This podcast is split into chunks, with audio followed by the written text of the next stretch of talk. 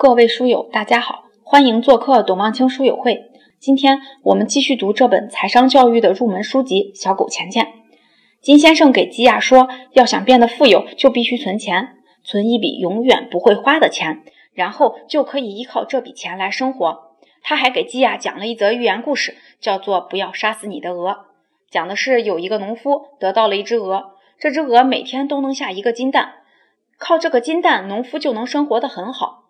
后来，这农夫不满足，他认为这只鹅在偷懒，为什么不能一天下两个蛋呢？生气的他把鹅劈成了两半，然后从此他再也得不到金蛋了。鹅就代表你的存款，利息就是那个金蛋，但绝大多数人生下来都没有那只鹅，需要自己不断的攒钱，不断的培养自己的鹅，从小鹅养成大鹅。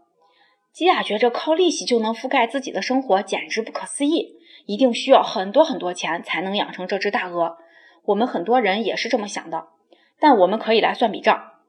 假如你们家每月的开支是一万元，按照年化收益百分之四的银行理财来算，你只需要三百万，每年就有十二万的利息收入源源不断的流向你，而本金不受影响。当然，如果你还会投资，按照年化收益百分之十来计算，可能一百二十万就能满足你月开支一万的生活。这样的生活，财务自由咱不敢说，基本的财务安全还是能实现的。三百万对于一个家庭难吗？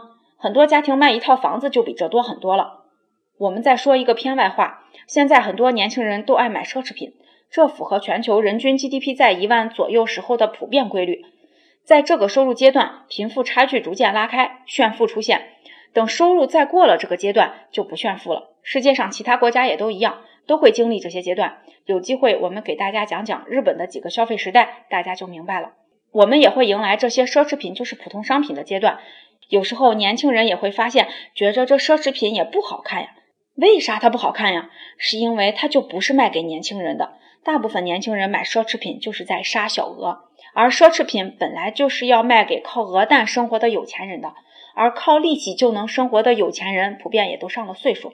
他们买这个奢侈品就会觉着符合自己的审美。再一个，他们买这也不伤筋不动骨，不用卖肾。从用利息生活这一点来说，有钱人都很节俭。纵然他可能买好几辆豪车，给狗的每条腿都要带上 iWatch，普通人看来觉着人家怎么这么奢侈？但贫穷限制了我们的想象，这只是人家的利息收入，人家从来没动过本金。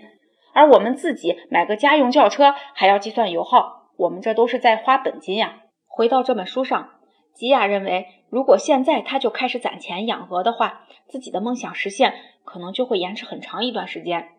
金先生认为两件事可以同时进行。现在每天金先生给吉亚十马克，他说如果每天把十分之一的钱存下来，就会变得富有。但要是变得很富有的话，每天存的比例就要高一些。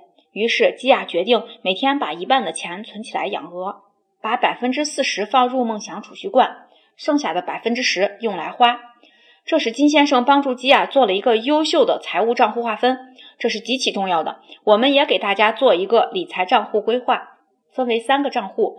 第一个账户作为日常消费账户，放你一年之内要用的钱，这笔钱的要求是流动性要好，从不亏损，随时要能用上。第二个账户为梦想储蓄，比如孩子教育、一次旅行、父母的养老等等。这笔钱的特点是短期用不上，但在三五年之内就会用，并且在用的时候坚决不能亏损。第三个账户是财务自由账户，就是我们要养的那只鹅。这笔钱的特点是一段时间之内用不上，可以接受价值的波动，但长期一定要跑赢通胀，不能油放成水。至于这三个账户分别该怎么投资，请持续关注知识星球董望清书友会，我们会慢慢教给大家。不是我藏着掖着，如果现在告诉大家具体的投资方法，大家不仅不会挣到钱，还会赔很多钱。就像内功不够强练高深的武功就会走火入魔一样，大家还是要先读书，再学具体的投资招数。吉亚问金先生：“如果每天存一点钱养鹅就能变得很富有的话，为什么这么多人都在为钱操心呢？”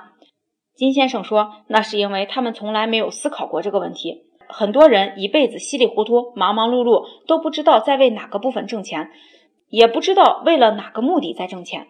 基亚不知道自己的这些财务知识是否正确，但他觉着很舒服，也很安心。在回到家之后，他想把这些知识告诉给爸爸和妈妈。这能成功吗？父母又犯哪些我们常犯的错误呢？我们下次再讲。如果你喜欢我们的读书节目，欢迎分享给更多的好友，邀请他们一起加入知识星球董望清书友会。我们精读经管类好书，让大家在职场和投资上都有提升。